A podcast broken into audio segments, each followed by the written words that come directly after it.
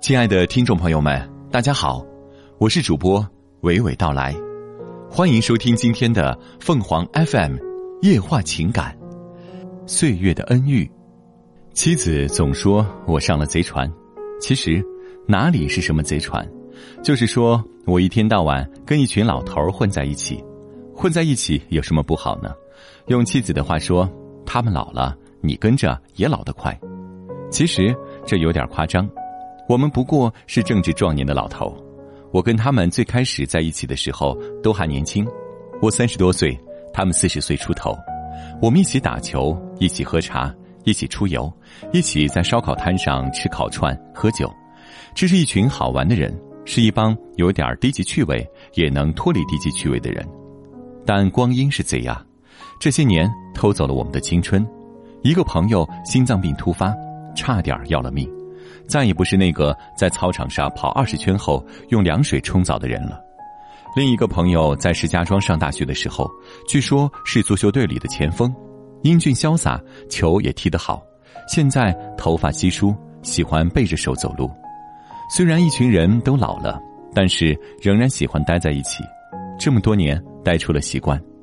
用程不二的一句话概括就是：说不出哪儿好来，就是彼此处着舒服。我们曾构想未来抱团养老，老了之后，我们租一处大院子，有人专门负责做饭，有人专门负责打理卫生，会按摩的为大家按摩，会理发的为大家理发，上午下棋，下午打球，晚上看完新闻联播就睡觉，早睡早起，洒扫庭除。程不二还提出他的伟大构想，再发展几个小年轻加入我们的团队，形成年龄梯队，前面的一波很老了。中间的一波刚老，后面的一波还年轻，彼此接续照顾，搭建一个可持续发展的架构。然而，虽然有意邀约几个年轻人加入，但是终究还是玩不到一起。看来，谁跟谁最终玩在一起，真是一种命运。有几个老朋友的好处是，彼此都能懂对方，知道什么时候可以呼朋唤友，也明白什么时候互不打扰。清楚人在困难的时候能搭把手，哪怕仅仅是站在他身边也很重要。有一次，一个朋友病了，我们常去看他，在他的病床边，我们像平常一样混说一会儿，他的精神状态就好很多。用他的话说，就是只要你们来，即使一句话不说，我也浑身有劲儿。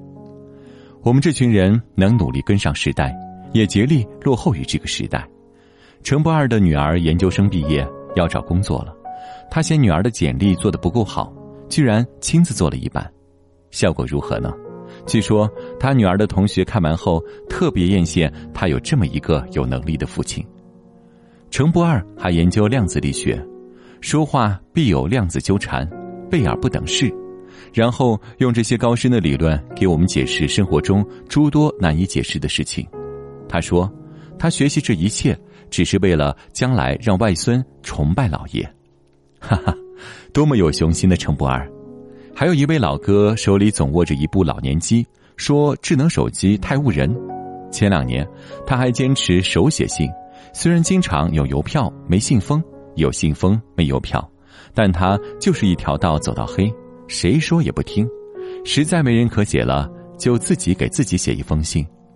他努力落后于这个时代。留恋着过往的美好，而那些早被人遗弃的老物件儿，他都一件不落的藏在家里。人活到一定的岁数，还能有这样一群老朋友相陪相伴，真是一种福分。穷也好，富也罢，有这么几个要好的人，出门有地方去，心里话有处说，这日子便过得平实、充实、踏实。当所有年轻时的理想主义和英雄主义消退之后。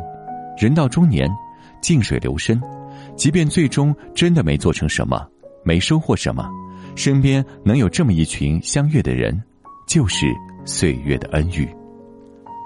听众朋友们，无论你是开心还是难过，不管你是孤独还是寂寞，希望每天的文章都能给你带来不一样的快乐。你也可以关注我们的微信公众号“情感与美文”，收听更多内容。我们下期。再见。